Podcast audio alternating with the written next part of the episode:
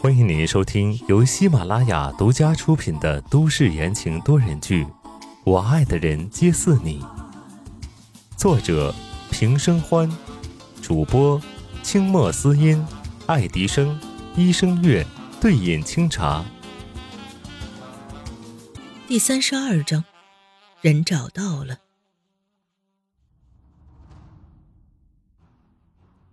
短短的一个小时内。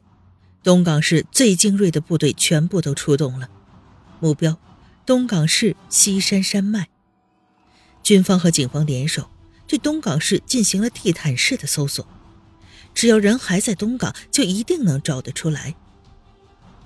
宋时清回到了碧海云天，他被宋子妍强行的从医院赶回来，四十八个小时没合眼，再强的铁人也受不了。空荡荡的房间里。宋时清环视一圈，从前不觉得，现在竟然感觉到冷冷清清的。眼前浮现出温之夏时不时的在各处忙碌的模样，挥之不去。不知道从什么时候开始，温之夏的影子深深的刻在了他的脑海里。是他执意将他拉进他的复仇计划的，但是他没有预料到的是，他成了计划中的变数。当他知道她怀孕的时候，更多的是惊喜，她要有自己的孩子了。但是现实很快的泼了她一身冷水。现在这个时候有身孕，她会成为整个宋家的公敌，步步危机。为了让她免于计算，他忍痛让她打掉这个孩子，甚至还找了一个蹩脚的借口。只不过他也没想到，他对这孩子的情愫这么深。为了孩子，和他开始了一场新的交易。想着他喜欢，那就留下吧。可如今他生死不明，他如何能安心呢？如果知道谁在背后动作，他一定不会放过那个人。手中的杯子被狠狠的捏碎，宋时清手上顿时流出鲜血，淡淡的血腥气刺激着神经，洁白的地面上红了一片。散发着暴躁的气息，不安而又危险。电话铃声突兀的响起，宋时清用没有受伤的手拿起手机。喂，林墨阴郁的声音传了过来。人找到了。宋时清没有注意到他的异样，只知道人找到了。他声线颤抖，激动的道：“我马上过来。”私立医院隔离病房内，温之夏脸色惨白，昏迷着，露出的皮肤上有着大大小小红色的血痕，像是被利器划过。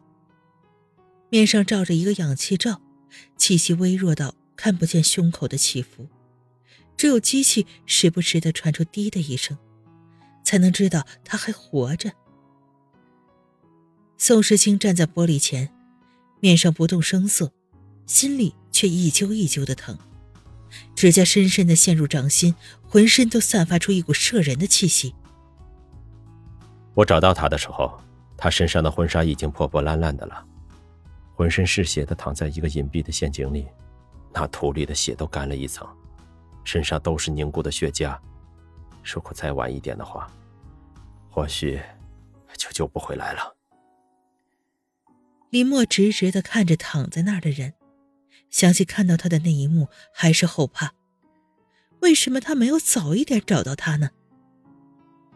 听完林墨的话，宋时清的眼神简直要杀人了。他沉默良久，嗜血的恨意迸发而出。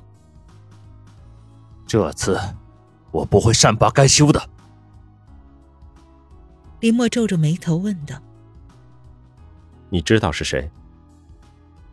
宋时清不容置疑的回答响起。我会知道的。这时，走廊的另一头传来了急迫的脚步声。宋子妍匆匆的跑过来：“哥，爷爷醒了。”宋时清闻言，眼眸一沉，再看了一眼温之夏，转而准备离开。刚走了没几步，脚步一顿，转过身对林墨说道：“你尽心尽力救我太太，我谢谢你。但是你以后……”离他远一点。宋时清疾步而去，林墨看了眼宋时清离去的身影，低头笑了笑，自言自语道：“看来他比想象中在乎你呢，夏夏。我能不能等到你呢？”VIP 病房内，宋振廷半躺在床上，主治医师站在面前，毕恭毕敬的汇报着：“哎，宋老先生。”您的身体没有什么大碍，只是之前吸入的乙醚过多，才导致您昏睡了这么久。等会儿我们给您做个全面的检查。好，你去安排吧。宋振廷刚说完话，就剧烈的咳嗽起来。管家快速上前端过去一杯水。爷爷，你没事真的太好了。宋方宇一脸担忧的上前。眼角都是湿润的，宋少泽不甘心示弱，也急忙走过去道：“是啊，爷爷，我们担心这么多天，终于可以安心了。”宋振廷看着两个孙子，点了点头，忽的一愣，环视了一圈，沉下脸，看向一旁的李管家：“还有两个人呢。”李管家还没来得及说话，病房的门轰的一声被推开了。宋时清满身寒气的走进来，凝视着病床上的人道：“老头子，是谁干的？混账！你这是跟谁说话呢？”宋振廷气不打一处来，他刚刚醒过来，这臭小子就摆出了一副质问的态度，这算怎么回事儿啊？眼见宋振廷生气，宋少泽和宋方宇都偷笑着。宋子言急忙走上前，给宋振廷顺气。爷爷，你不知道，嫂子出事了，现在还在重症病房呢，找了两天多才找到，她差点没命了。听到温之夏的消息，众人神色各异。宋振廷惊异的问道：“夏丫头怎么了？”宋子言一五一十的把事情说给了宋振廷听。宋时清站在一旁冷着眼神，宋振廷神情越来越凝重了。积压的威严瞬间到达了顶点，竟然敢在宋家头上动土，活得不耐烦了。宋振廷瞥了一眼宋时清，呵斥道：“没用，连媳妇儿都保不住。”宋时清本就怒火难耐，宋振廷这一骂勾起了他无边的愤怒。所以我问你，当天怎么回事？你为什么会被昏迷？声音急促而大，吓得在场的人都一哆嗦。宋振廷脸色不好看。